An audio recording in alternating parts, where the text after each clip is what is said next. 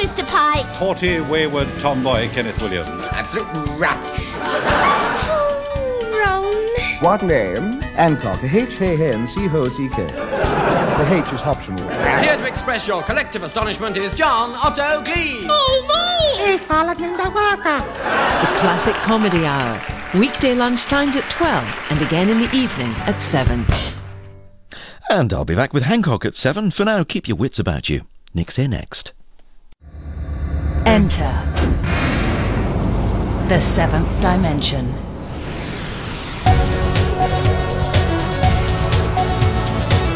BBC Radio 4 Extra. Here we go. Nick Briggs here. Joining me in a moment will be Dirk Maggs, the dramatist and sound designer of Neil Gaiman's distinctly dark tale, Neverwhere.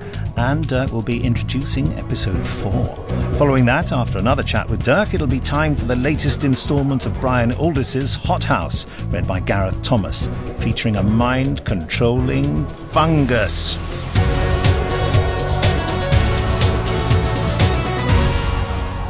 In a moment, we rejoin Neil Gaiman's Neverwhere for episode 4.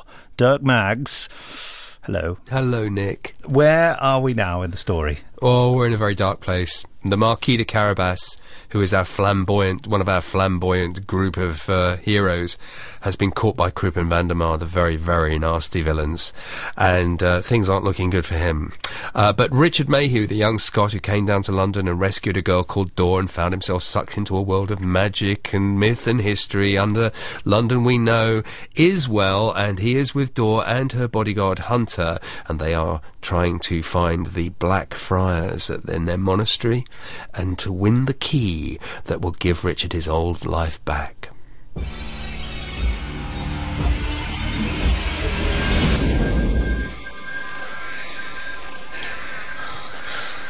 Well, the Marquis de Carabas isn't such a pansy as he looks, Mr. Croup. Tap in with the hammer again, Mr. Vandemar. See if he's got any last words. Where the Lady Door is headed, for one. With pleasure.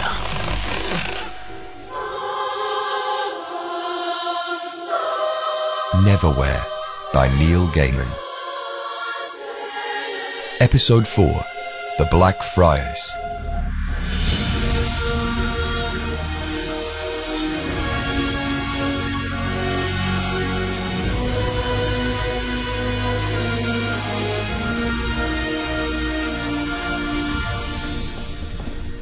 Feel hungover at all. no, the Angel Islington serves very good wine. And you know what? For a while there, nobody was trying to kill us. I'm sure that will remedy itself as the day goes on. Have you ever met the Angel Islington Hunter? To my knowledge, he has never needed a bodyguard.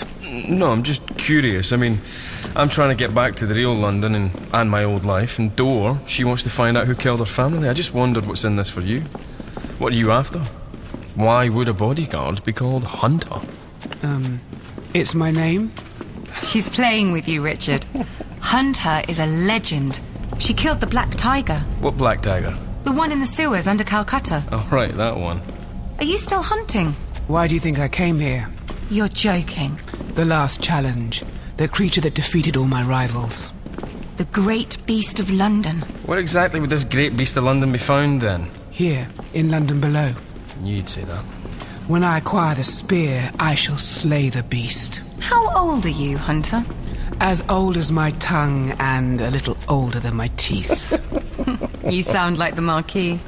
Hey, do we know where he might be actually? Well, no one ever knows where he might be, or with whom. I don't want to upset you or anything, but has it occurred to anybody that he might have hired Croup and Vandemar to kill your family? Yes, it did occur to me. But he's as afraid of Croup and Vandemar as I am. He has good reason. The monastery bell. We're getting closer. My work here is done, Mr. Croup. You are an artist, Mr. Vandemar. Oh. I do believe you squeezed every last drop of life out of the Marquis before he expired. I want to do the same with the Lady Door, but orders is orders. What kind of order is it to scare somebody? That we should be brought to this. If she'd have been in, I would have scared her lots. I could have pulled his head off while she wasn't looking, put my hand up his throat, wiggle my fingers about. They always scream when the eyeballs fall out. But why get so squeamish at this stage in the game? I'm not squeamish, Mr. Croup. I like it when the eyeballs fall out. Peepers and taddywhags. No, not you. The governor. Killer, kidnapper, scarer.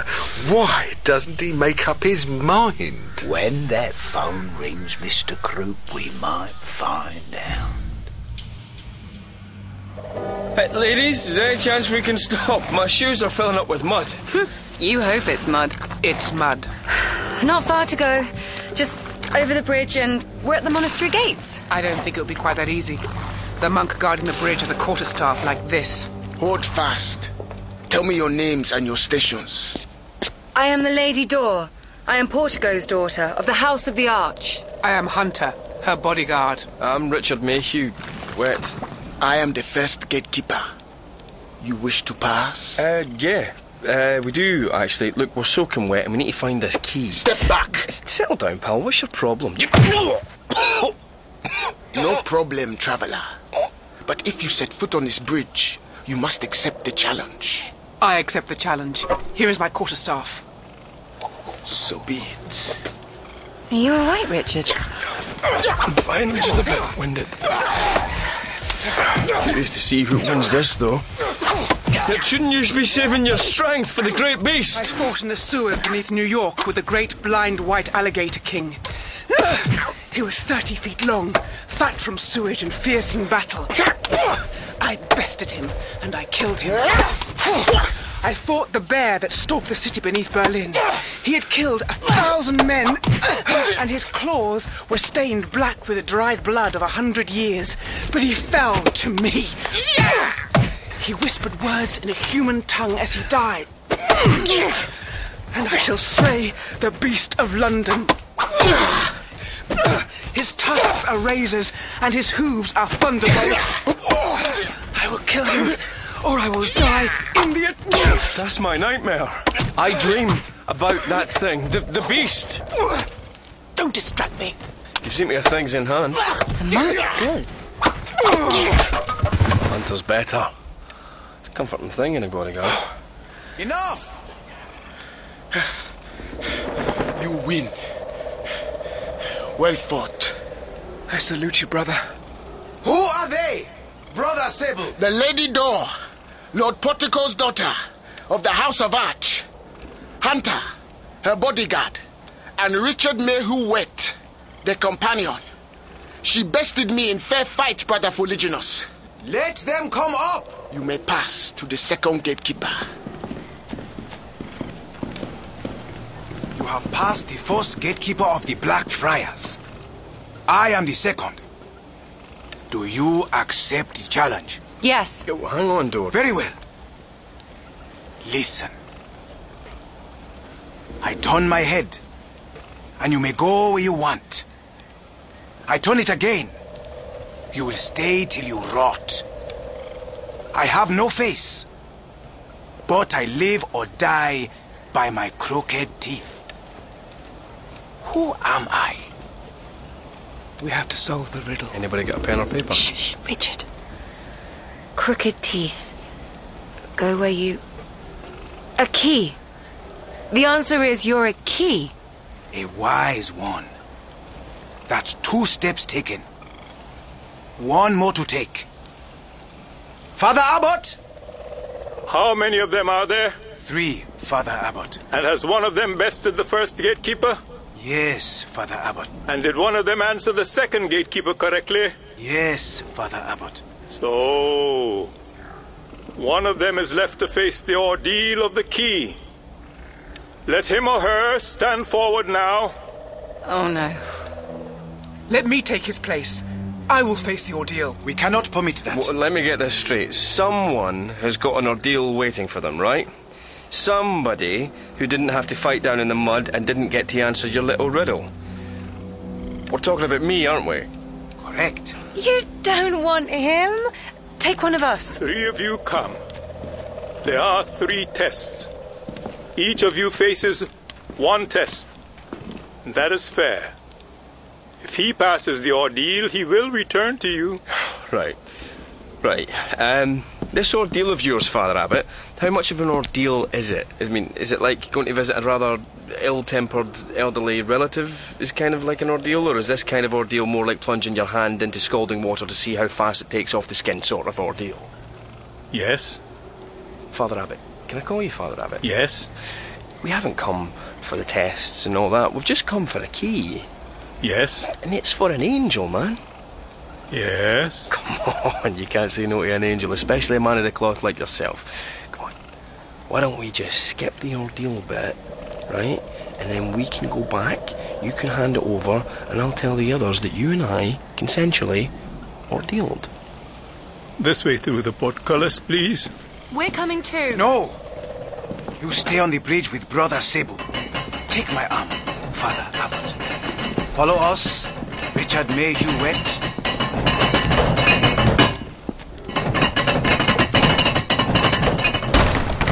Richard, when our order was founded, we were entrusted with the key. It is one of the holiest and the most powerful of all sacred relics. You must pass it on, but only to the one who passes the ordeal and proves worthy. If I fail the ordeal, then we don't get the key, do we? No, my son. Would I be able to, I don't know, come back after a wee rest and, and have a second go? if that should happen, you will in all probability be beyond caring. In here, please. Mind the step, Father Abbot.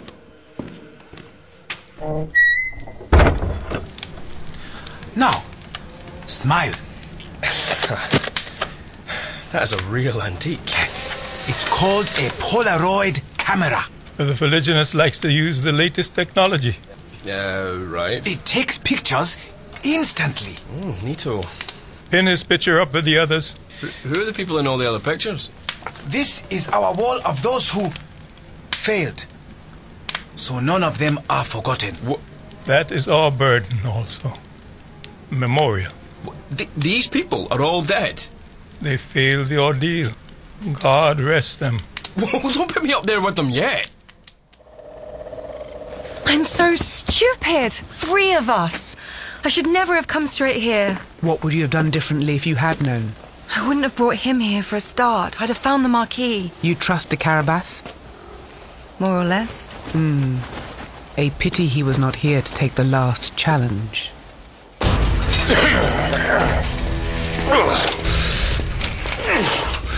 Would you care for the push of my shopping cart, Mr. Crouper? The Marquis makes a surprisingly heavy call. In due course, Mr. Vandemar. Allow me a moment to confess that my soul is irked by the necessity to hide our light under a bushel. We should be hanging the former Marquis's sad remains from the highest gibbet in London below, not tossing it away like a youth. Rats. Oh, budget he got. Uh, spleen? We're here. Tip him in. The sooner this business is over and done with, the happier I'll be. There's other times and other places that would properly appreciate two pair of dab hands with a garroting wire and a boning knife. Good night, good Marquis. Don't forget to write. Tip him in.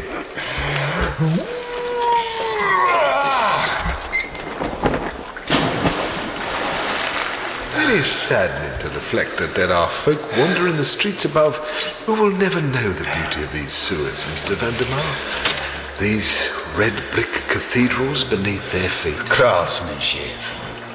With cities as with people, Mr. Vandemar, the condition of the bowels is all important. Let us go await our employer's call.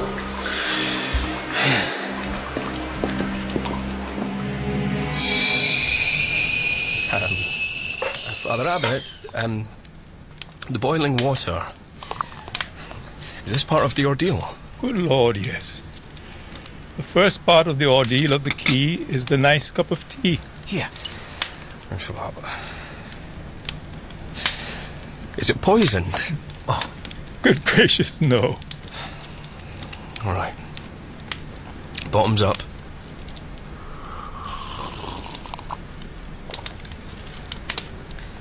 That's a very nice cup of tea. So this is all part of the ordeal, right? Mm, in a manner of speaking. We always like to give the seekers a cup of tea before they start. Part of the ordeal for us, not for you. It is rather nice tea, all things considered. Thank you, Father Abbot. Right, right. Would, would, would you both mind then if we just got on with the ordeal part of it? Not at all, not at all. Thank you. It has been pleasant meeting you. What is the. Come on, man, is there nothing you can tell me about this ordeal? Sadly, no. We lead the seeker to the door through which is the shrine. We wait out here for an hour or two, and then we remove the remains of the seeker from the shrine. Right. Well, lead on, Macduff. Brother Fuliginus, the door, please. I'll just go through. Farewell.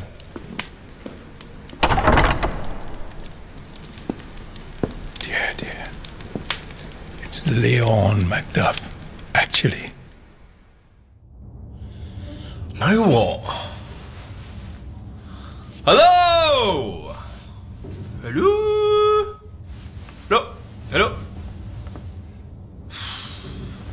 You got a light or anything? Or a, I don't know, a candle maybe? Is that a door handle?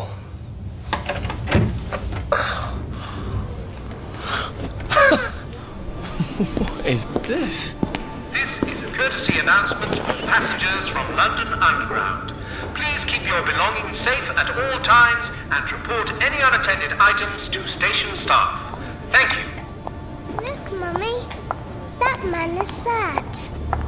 Don't get too near to him, Melanie. He's a tramp. Uh, Why do people like that still alive? Not enough guts to end it all. Come along, stop. I beg your pardon? Hello. How are you, Richard? Gary! You alright? Oh man, you gave me such a. Wait a minute. You can see me. You always were a kidder. Oh, Gary, listen, I know I know I've been missing for a couple of days, but I can explain. I've fallen into this place called London Below. I've hooked up with this girl called the Lady Door, right? Richard. We found a key. Richard. What? I'm not really here. Eh? I'm you. Talking to yourself. Uh, You're sitting on Blackfriars Station, talking to yourself. Shut up. And you know what they say about people who talk to themselves? Yeah. I'm what's left of your sanity. Touch me. What? Go on. It's a bit weird, man. You... Oh, you're not there. Sorry, mate. But the truth is, this is the closest you've been in a week to reality. Get up.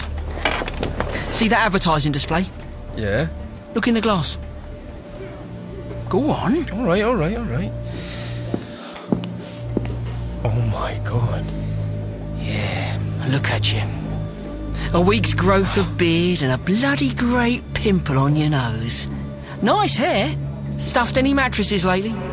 It's not good, is it? Jessica? Oh, I'm afraid not. I'm still you. But you have to listen, darling. You're the closest to reality you've been. I'm on to you. This is all just part of the ordeal, isn't it? Ordeal? It is, isn't it? You're trying to stop me getting the key for the Angel Islington, the key that'll get me home. Listen to yourself. Can't you tell how ridiculous all this sounds? Richard, you had some kind of of nervous breakdown. What? I'm still me and I'm still here. I'm so sorry, Richard. No, no, no, no, no, Jessica, come back. What? You still need someone to tell you what to do? Gary, you are not me. All these commuters can see is you walking up and down the platform, talking to yourself, trying to get up the courage to. To what? Ladies and gentlemen, London Transport would like to apologise for the delay to District and Circle Line services. This is due to a person under a train at Blackfriars Station. That. Train's coming. They're running again. Gary, Gary, Gary, come back. I'm not finished with This you. is a customer announcement.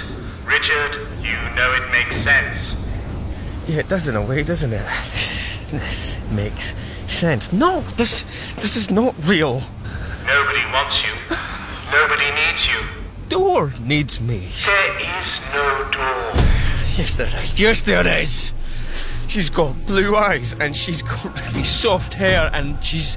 She's. She's. Why can't I remember the rest of her?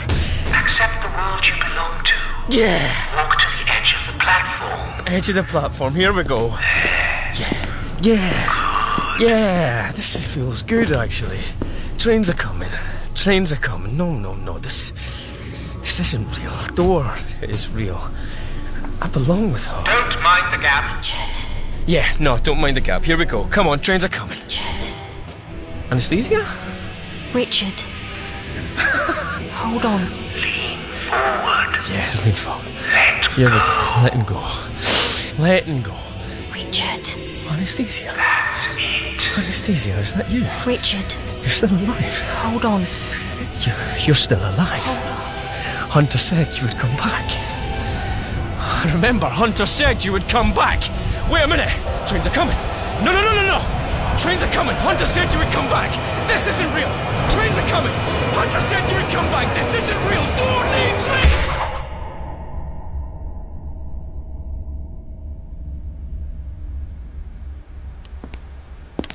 Shall I call the other brothers to help you, Fuliginus, or can you carry the body? I can manage, thank you, Father Abbot. Poor creature. I am not a poor creature. Bless me. You're blessed. He. He is alive. Richard Mayhewet, you're alive. I am. I am alive. I think I might be more alive than I've ever been. Unless this is just another part of the blinking ordeal. No, my son, no. Do you know what religion is? Would you mind sticking the kettle on so I could murder a cup of tea? Of course, of course. Uh, excuse me, Richard. Don't forget the key. The what? The key. Ah, the key. Yes, of course. Thank you. Uh, uh, must you take it? Must I take it? Just had my ex fiance try to tell me to kill myself, so yeah, I think I'll take it, Paul. Very well. Door. Something's happening. Get ready to make a run for it. Poor Richard. I hope death was quick. Apparently not. Cheer up, girls. Somebody die? Still alive then? No thanks to me. Here. The key! the key. Don't lose it. Oh, Richard! Well done! Oh, not too tight, alright? I'm still a bit bruised from that whack Brother Sable gave me. May the temple and the arch be with you all on your journey through the underside. Thank you, Father Abbot. We should get moving. Can you walk, Richard? Yeah, yeah, let's go. My Lord Abbot, mm-hmm. you look troubled. Yes. We have lost the key. God help us all.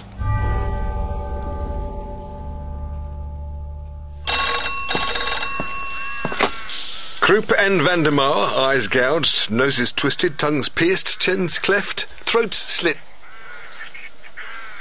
Safe.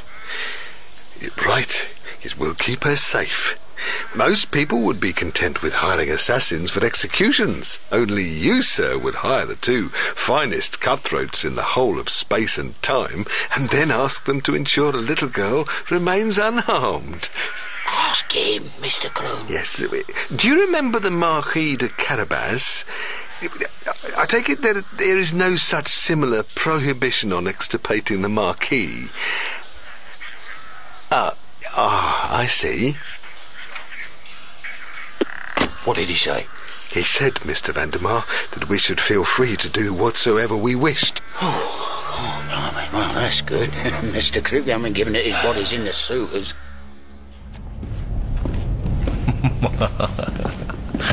Something funny? I was just I was just thinking about the expression on the Marquis's face when we tell him that I got the key from the friars without his help.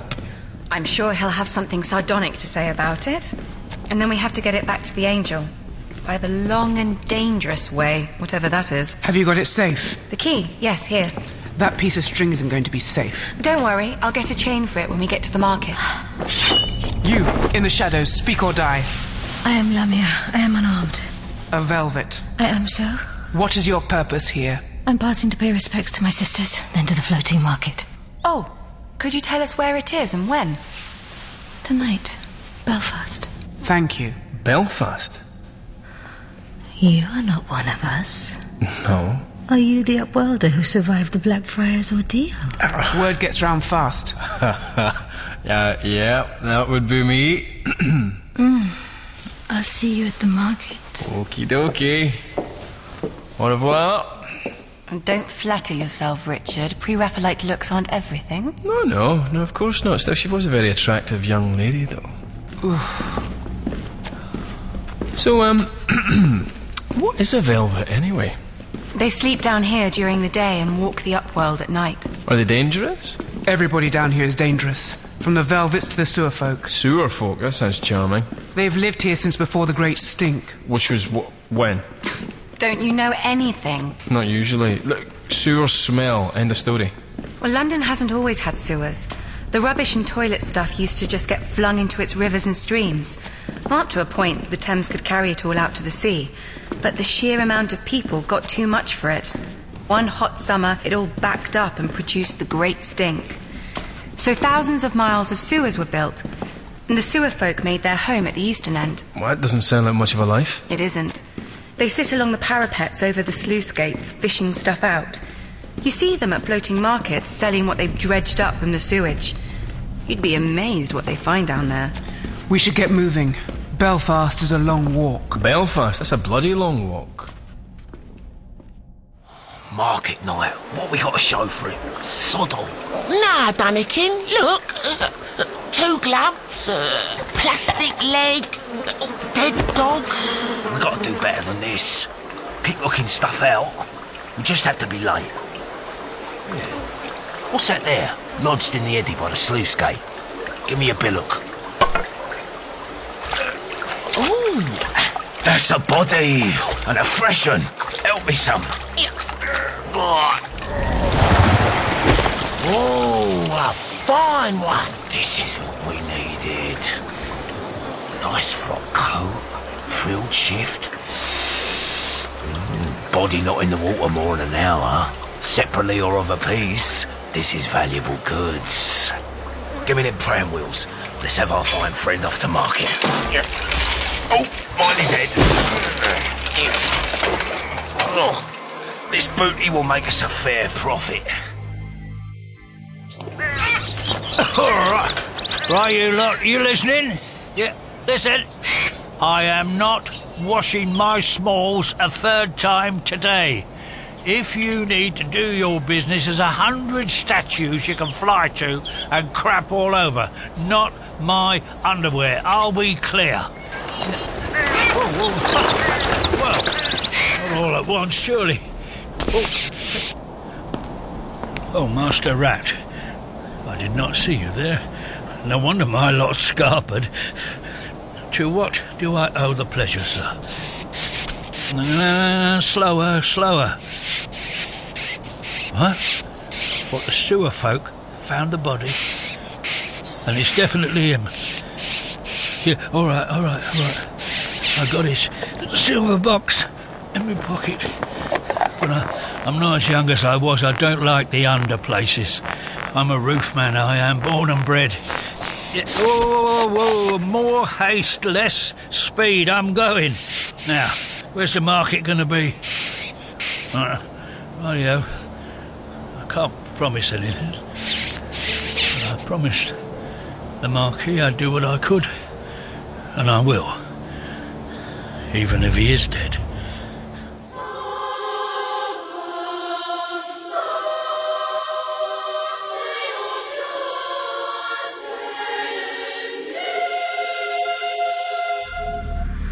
In episode 4 of Neverwhere by Neil Gaiman, Richard was played by James McAvoy, and Door by Natalie Dormer. The Marquis de Carabas was David Harewood, Hunter, Sophie Okonedo, Croup, Anthony Head, and Vandemar, David Schofield. Old Bailey was Bernard Cribbins, the Abbot, George Harris, Brother Fuliginus, Don Gile, and Brother Sable and Sump, Abdul Salis. Lamia was Lucy Cohu, Jessica, Romola Garai, and Gary, Paul Chequer. Dunnikin, Ben Crowe, and the little girl, Clodagh Casey. The underground announcer was Patrick Brennan, and other parts were played by members of the cast. Neverwhere Episode 4, The Black Friars, was dramatised by Dirk Maggs and directed by Heather Larmour. The sound design was by Dirk Maggs, and the producer was Heather Larmour. And Neil Gaiman's Neverwhere continues at the same time tomorrow. Dramatist and sound designer Dirk Maggs is with me here in the seventh dimension. Hello. Hello, Nick. Uh, tell us about the job of sound designing something like this. It's very rich, layered sort of sound. How do you achieve that? Uh, in layers. Ah, yes. Thank you. Well, you Next see, question. you've also, what can I tell you? Well, it's kind of like it's like painting a picture. You start at the back and work to the front. So you start with a little backwash. What what atmosphere? The Black Friars, uh, the monastery, the Black Friars. Although this is London below, uh, the idea is it's such a huge world of its own that it can actually almost have its own sky and so on and so forth. And and the idea was the monastery of the Black Friars to me w- was in some kind of swamp, and so I tried to get exotic swamp sound effects as a general background. So it immediately takes you out of the everyday, and then gradually moving forward it's a sort of mind reading thing. How if I can get the right pictures in sound, the listener will pick those references up. So this monastery is very old. It's got some kind of portcullis. It's got a bridge. It's got a guardian of the bridge who fights you before you go over it, and it's sort of thinking what sort of oh are they cobbles on that they're walking over or is Richard walking through mud? There's going to be a fight between Hunter and the monk. And and it's thinking how are their footsteps sound? What were their clothing sound? If they fall over somebody wearing uh, chain mail is going to sound different falling over from someone who's wearing a, a monk's habit. It, it's just building all these layers up. And the final ingredient in the mix in a way is the voices. They they dictate the pace and the style, but at the same time, if you've built all the rest up, then the voices sit on a very rich bed, and the picture comes to the mind very easily. Have you got your own chainmail? No, but we, I've got a lot of saucepans. Me too. Thanks. We'll be talking further tomorrow. I'm looking forward to it. BBC Radio 4 Extra. The Seventh Dimension. Time now for the latest instalment of Hot House by Brian Aldiss and read by Gareth Thomas. It is the far flung future, and a colossal banyan tree covers much of the earth. In its boughs, the last remnants of humanity are fighting for survival, terrorized by carnivorous plants and grotesque insect life. The earth has stopped rotating and is attached to the moon with cobwebs spun by enormous spider like plants. Human descendants Gren and Poyly have been taken over by the fungus morel, whose ambition is to take over the earth.